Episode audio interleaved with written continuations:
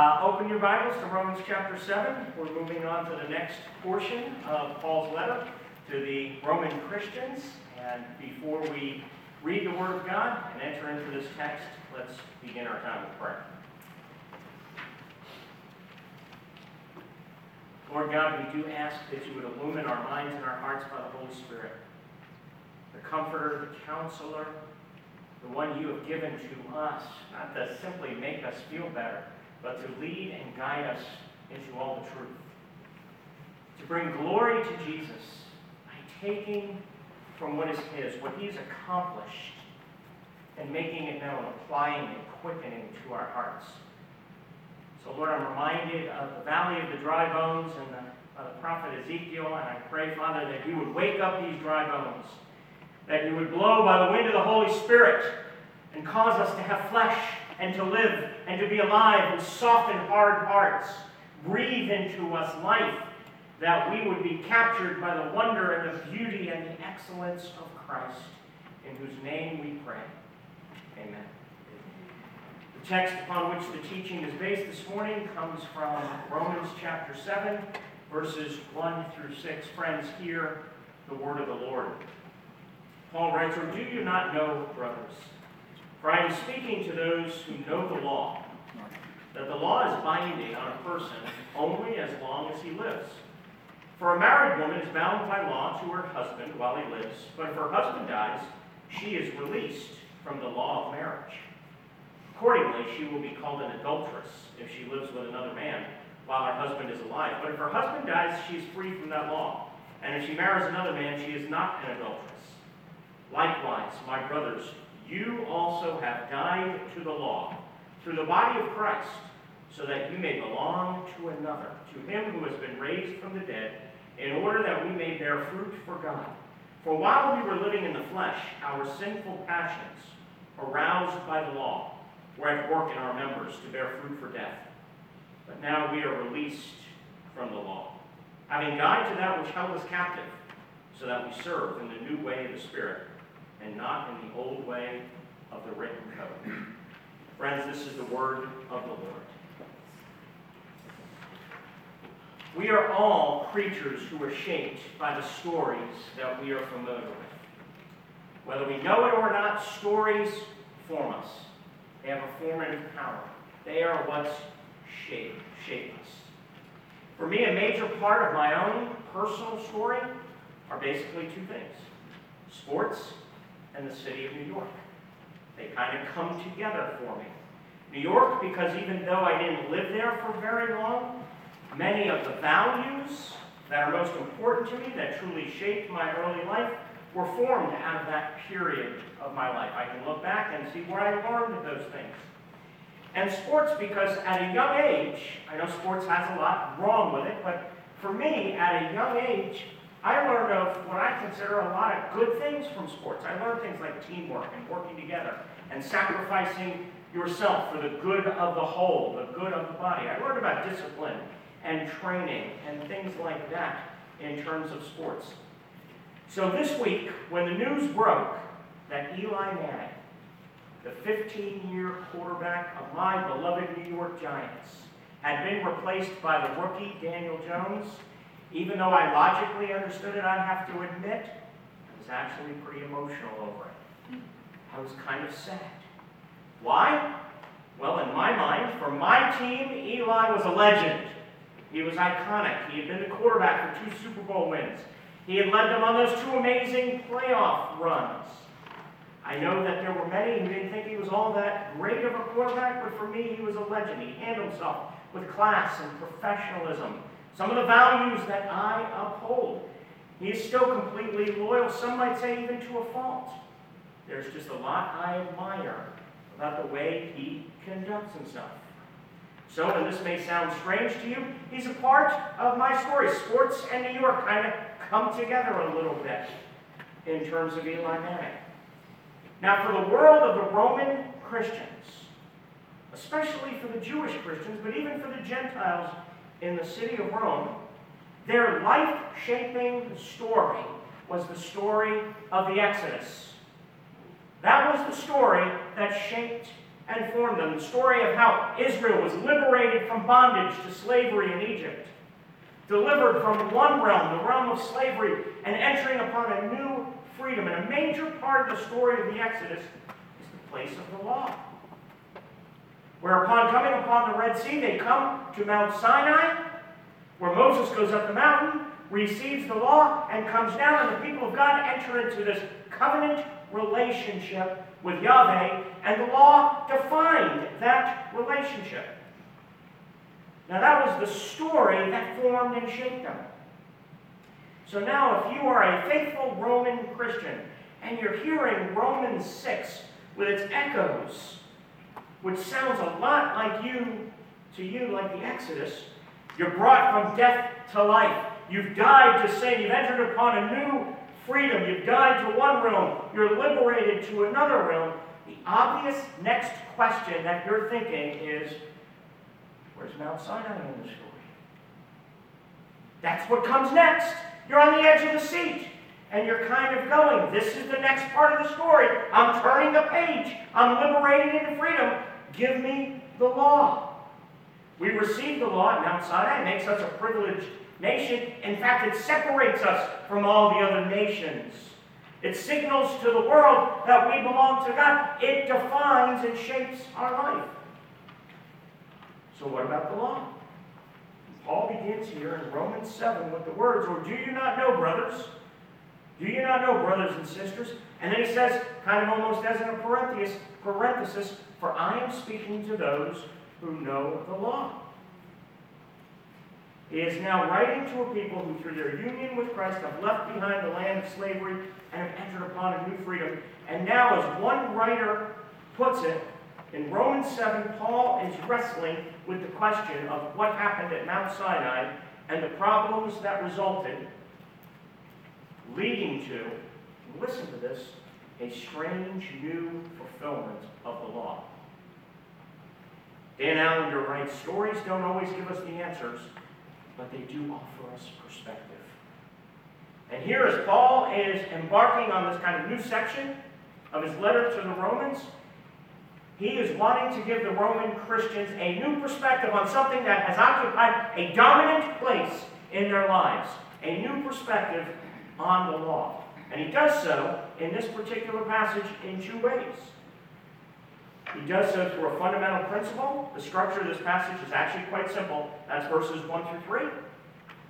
And then through a surprising twist, which comes in verses 4 through 6. So actually very easy to follow, very easy to take notes on. Verses 1 to 3 and verses 4 to 6. Let's dive into the text. Look with me at verse 1. He says, Do you or do you not know, brothers, for I am speaking to those who know the law, that the law is binding on a person only as long as he lives. There's your fundamental principle, by the way. The law applies to someone only if he's alive. If you're dead, the law no longer applies. Kind of seems logical, right? You think I'm a deep preacher. I'm really quite simple. I come up with these things pretty easily. He says, For a married woman, now he's giving an illustration, is bound by law to her husband while he lives. But if her husband dies, guess what? She's free. She's released from the law of marriage. And basically, he's saying she can marry anybody she wants because he writes, accordingly, she will be called an adulteress if she lives with another man while her husband is alive. But if her husband dies, she's free from that law. And if she marries another man, she is not an adulteress. Okay? Now let's ask this question as we dive into this principle. How does this fit in? How does this work together with what Paul has just said and taught in Romans chapter 6? You remember Romans chapter 6, Paul is rejecting certain conclusions, false conclusions, that can be implied or reached from his teaching on the gospel. So, for example, in verses 1 through 14, Romans 6 divided basically into two halves, verses 1 to 14 and verses 15 to 23, each beginning with a what's called a diatribe sort of question, where he says, What then? In verse 1, he says, What then? Should we continue to live in sin that grace may increase? Now, what is he doing there? He's reflecting back on what he had taught in chapter 5, verse 20. where again, and this is really key to understanding chapter 7, where we are now. I'm not just reviewing, because what is he talking about in chapter 7? See, if I was giving you a test right now, say, what is he talking about here? The law, the place of the law in the Christian's life. Now, in chapter 5, verse 20, he kind of hinted at that because he said something, and if they were paying attention, reading this letter, this would take them kind of off guard a little bit because he said, Now the law came in to increase the trespass. I'm sure they're thinking, What? Isn't the law there to show us what we're to do, what we're not to do, how to obey, how not to, you know, what's disobedience? He says, No, the law, he says this back in chapter 5. The law came in to increase the trespass, but where the trespass increased, where sin increases, grace increases all the more, which leads him in chapter 6 to anticipate the question should we continue to live in sin so that the more we sin, hey, yay, grace! I keep sinning and grace keeps increasing. I think I'll help it out. I can be creative in my disobedience. I am such a good little assistant to God. I'll help God's grace out by sinning a whole bunch. And Paul, and I'm paraphrasing here a little bit, okay, this is not the exact Greek, pretty much says, Are you kidding me? You're off your rocker. Okay, that's the paraphrase of Romans chapter 6, verses 1 and 2. His answer is the triumph of grace does not produce sin, for the lordship, the domain of sin, has been definitively broken through believers' union with Christ. If you're remembering one thing about our study of the book of Romans, please remember this. The heart of the Christian life. John Calvin taught this. All of Cal- we talk about the five points of Calvinism. We talk about tulip. We're in love with flowers. We're enamored over predestination. You know what John Calvin said the heart of the Christian life was? Union with Christ. Every benefit comes from the believer being incorporated into the life of Christ so that Jesus' death is your death. His resurrection is your resurrection. And your ascent, his ascension is your ascension. You've been united with Christ. Then in verse, verses 15 to 23, he does the same thing, saying being under grace rather than being under law does not promote sin. Which leads to chapter 7, where he's kind of continuing the teaching, basically going, well, what then is the place of the law in the Christian's life? And he's not answering every question regarding that, but he's introducing the teaching on the law that truthfully will not be answered fully until chapter 8, when Rick will teach on this next month, which basically says God did through Jesus what the law could not do. Romans chapter 8, verse 3. So, what the law was not able to do because it was weakened, and Paul will teach on this in Romans chapter 7, there's nothing wrong with the law. You know who's got something wrong with it? Raise your hands. It's our fault.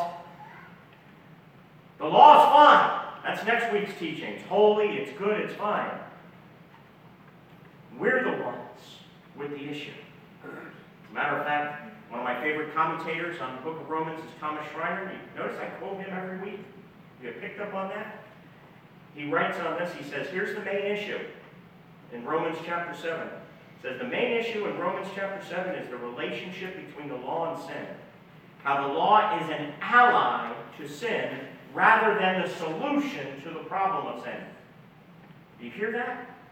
The law is a help, a boon to the problem of sin, rather than what the people of Israel thought was that it was the solution to the problem of sin. And what Schreiner writes is what Paul is especially exposing in his teaching is the inherent incapacity and weakness of the flesh. So what does Paul do? He begins with an illustration. He says that of a married woman to make his point. And his point is simple. His point is where death occurs, it releases people from the obligations under the law. Verse 2 For a married woman is bound by the law to her husband while he lives. But if her husband dies, she is released from the law of marriage. So, verse 3 If her husband dies, she is free from that law, and if she marries another man, she is not an adulteress. See, again, Schreiner says what's being taught here is one's relationship to the law changes. This is the principle. One's relationship to the law changes when death occurs. And another writer puts it this way. He says, what is Paul doing here in the beginning, these beginning verses of Romans 7? He says, Paul wants to explain what the law was given for. In other words, its true purpose. And how, in a strange sense, it actually did the work God set it up to do. And that it is now, in a new sense, fulfilled through the work of the Messiah and the Spirit. Paul is explaining that the law itself could not give the life it promised, but instead was bound to work on the negative side of the equation. Part of Paul's overall strategy, which is to explain to the Roman Christians the deep level transition that has been made through the gospel from the covenant family defined by the law to the covenant family defined by Christ and the Spirit. What is Paul doing? He's showing, first of all, the law accomplished exactly what God said it had to do. The law accomplished exactly what God wanted it to accomplish. The only thing is, God didn't set out for it to accomplish producing righteousness because of sin. So, in other words, it didn't have a positive purpose in that sense. It didn't produce righteousness. It did have a positive purpose in the sense it reveals and informs the person of God, the believer, the church, or at least it's intended to, of their unrighteousness and their need for a Savior. See, all you have to do is look at Israel's history and life to see the true purpose of the law. It's interesting, if you want to see what the law produced, real interesting in our kind of community Bible reading that we're doing. I don't know how many of you are reading that, but we're reading through the book of Ezekiel. Okay, let me sum up Ezekiel. I've never preached all the way through Ezekiel. I think I can do it in one week. Okay, two points. Israel fails, God is the Lord. There's Israel. Now, but I want you to picture this. Who had the law? Israel did. They had the instructions on how to live and read through the chapters of Israel. It is one mess after another. It is one, they're in trouble, they're idolaters, they are a dumpster fire, if I can put it that way. They're blowing it all over the place. They're meant to be an example to the nations, and what did the law produce in their life? Dumpster fire. And again, not the law's fault, because of their sin. Again, listen to how Schreiner puts it. He says, Israel's life under the law did not produce righteousness, for they sinned so repeatedly and so dramatically. There's your message of Ezekiel, by the way. That they ended up in Ezekiel. Ezekiel. They ended up in exile. I said Ezekiel so many times, and that was my improv illustration. I'm missing my notes that has the word exile printed right here. Don't I make you feel better, Rick? I do this kind of stuff every week. Finishing Schreiner's quote Life under the law spelled not life for Israel, but death. While those who are united with the last Adam, Jesus Christ, have died to the dominion of the law, and thus they are enabled to do what Israel was called to do bear fruit for God. The promise of the Spirit, which was made to Israel, has become a reality for those united with Christ so that they can serve God the way Israel failed to serve. That's the principle. But Paul doesn't leave it there because now he gives it this surprising twist. Look with me at verse 4. He says, so he's laid out this principle. Now, look at the twist. He says, likewise, my brothers. So what is he doing? He's applying the principle to us. And he says, You all have died to the law through the body of Christ, so that you may belong to another, to him who has been raised from the dead, in order that we may bear fruit for God. There's the central proposition. Verse 4 You all have died to the law through the body of Christ, meaning through the death of Jesus Christ. One of the implications, one of the ramifications, one of the realities is you've died to the law. In what sense have you died to the law? Well, at least in two senses. One, you've died from the condemnation of the law. Again, Rick will preach on that next month. Why is Paul able to say, There is therefore now no condemnation for those who are in Christ Jesus? Because if you've died to sin with Jesus, you've died to the condemning power of the law. I want you to memorize this line. The law of God cannot touch you. All this pressure, you know what the implication of this is? And I want you to take a deep breath. Pressure's off. Go like this. Jesus was pleasing to God. You are in Jesus. You are pleasing to God. And the law of God cannot touch you. But what do we do? We continue to go back by the law in order to live. You want to have a victorious Christian life? Do these five things. You want to have victory over sin? Do these seven things. Seven is the number of perfection, right? It's to always be seven things. You want to have a great marriage, tremendous finances, perfect kids, 2.5 of them, of course, white picket fence, great health, dare to be whomever.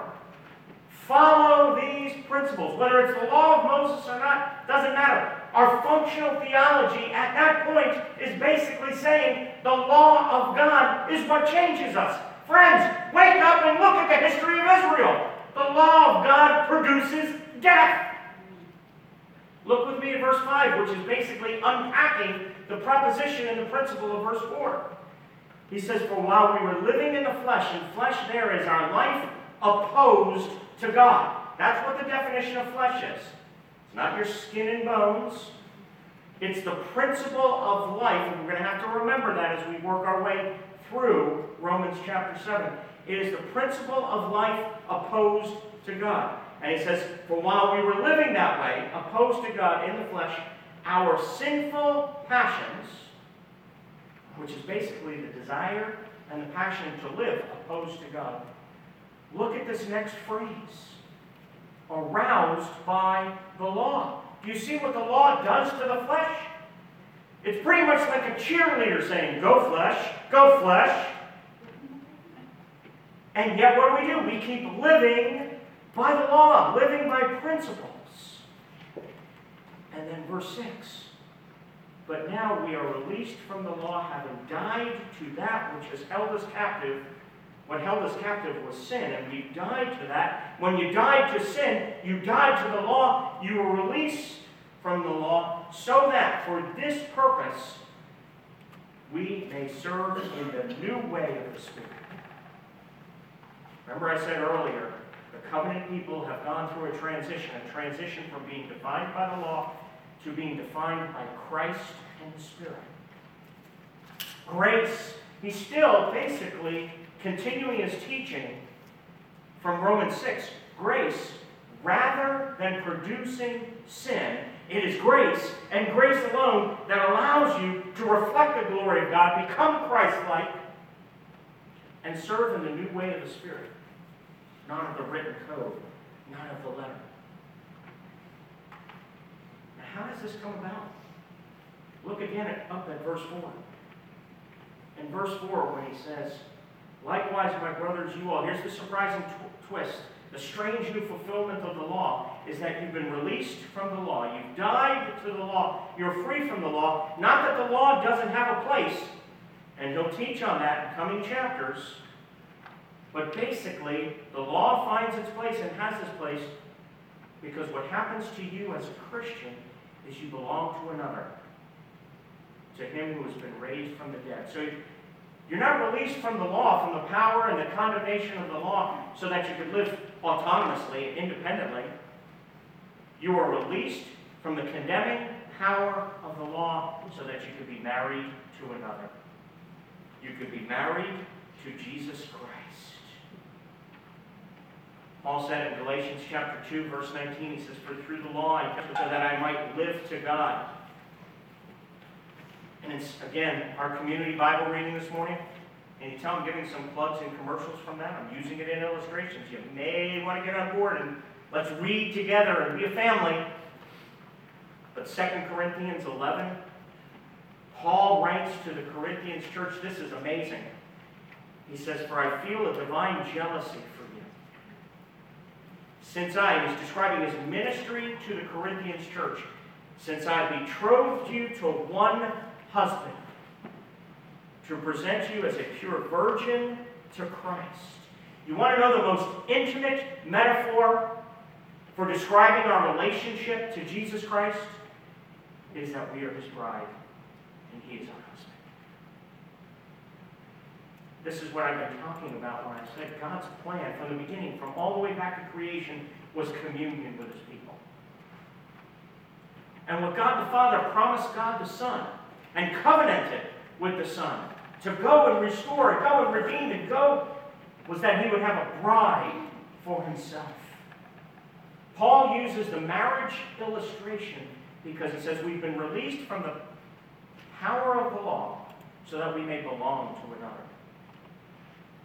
I wonder if we truly understand the glory of what it means to not be our own. And the glory of what it means to be betrothed to Jesus Christ, to belong to Jesus Christ. Let me ask you this kind of provocative and hard question. How is your intimacy life with Jesus these days? How's the warmth of your prayer life?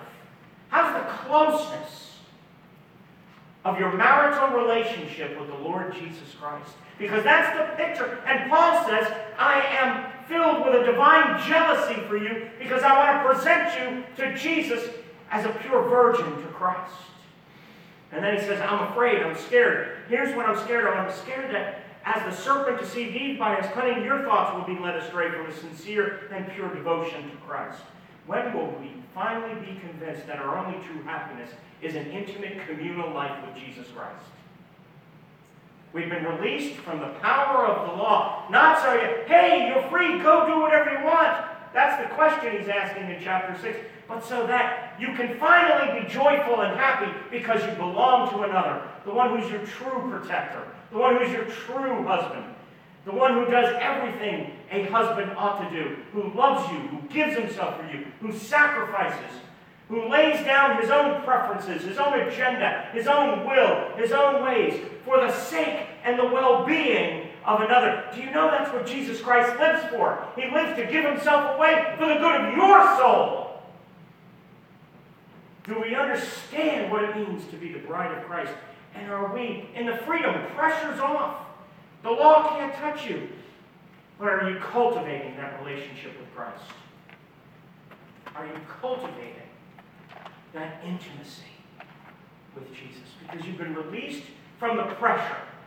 The power of the law can't touch you, so that you're free to cultivate that relationship with Jesus. We belong to the one who has been raised from the dead so that we may serve in the new way of the Spirit. Friends, that's the only way. You might think, what does it mean to bear fruit for God and serve in the new way of the Spirit? He's intimating there. You know what that looks like for us? That's the fruit of the Spirit. What does it mean when he says bear fruit for God? I mean, I think we tend to, again, be very, do I dare say almost American success oriented in our thinking. Bear fruit for God. That means I, for me, I better look at how large my church is. What? Those things are not dependent upon us. The results are not, bear fruit for God means, am I cultivating an intimacy with Jesus that I'm clothed with his personality? That I'm clothed with what it means to look like him, to reflect Jesus and embody Jesus. And what is Jesus' personality like? That's the fruit of the Spirit. It's the personality of Jesus. Jesus is love. Jesus is pure joy. Jesus is shalom or peace. Jesus is patience or long suffering. How long suffering are you in your commitment to other people for the good of other people? He's patience. He's kindness. Even in his confrontation of others, he does it with a kindness and a goodness and a faithfulness and a tenderness and gentleness. And he's always in control of himself. That's the personality of Jesus that you are being enveloped in, and that is the new way of the Spirit. And the only way it occurs is not through the law, but through cultivating life in Christ immersing ourselves in the Word and in prayer and in the sacraments and in fellowship, in community. coming to Him with pressures off and saying, I'm boasting in my weaknesses. My heart is hard and it's cold. Lord, would you feed me with your warmth, with your tenderness? Lord, I'm stuck in my habits. Release me from the power of the law. Clothe me with Christ. Our need is walking with Jesus, not following good biblical principles, as good as they are. And next week's sermon will touch upon that. The law is good and right and holy. But we need to relate to the law in a proper way and recognize we've been released in it so we can serve in the new way of the Spirit. Let's pray. Father, may you teach us to walk and to cultivate intimacy with you. In the power of the Spirit, may we be defined by the Spirit and by you, Jesus. Not by principles for living, not by the law. May we truly be defined by you. We pray in Jesus' name. Amen.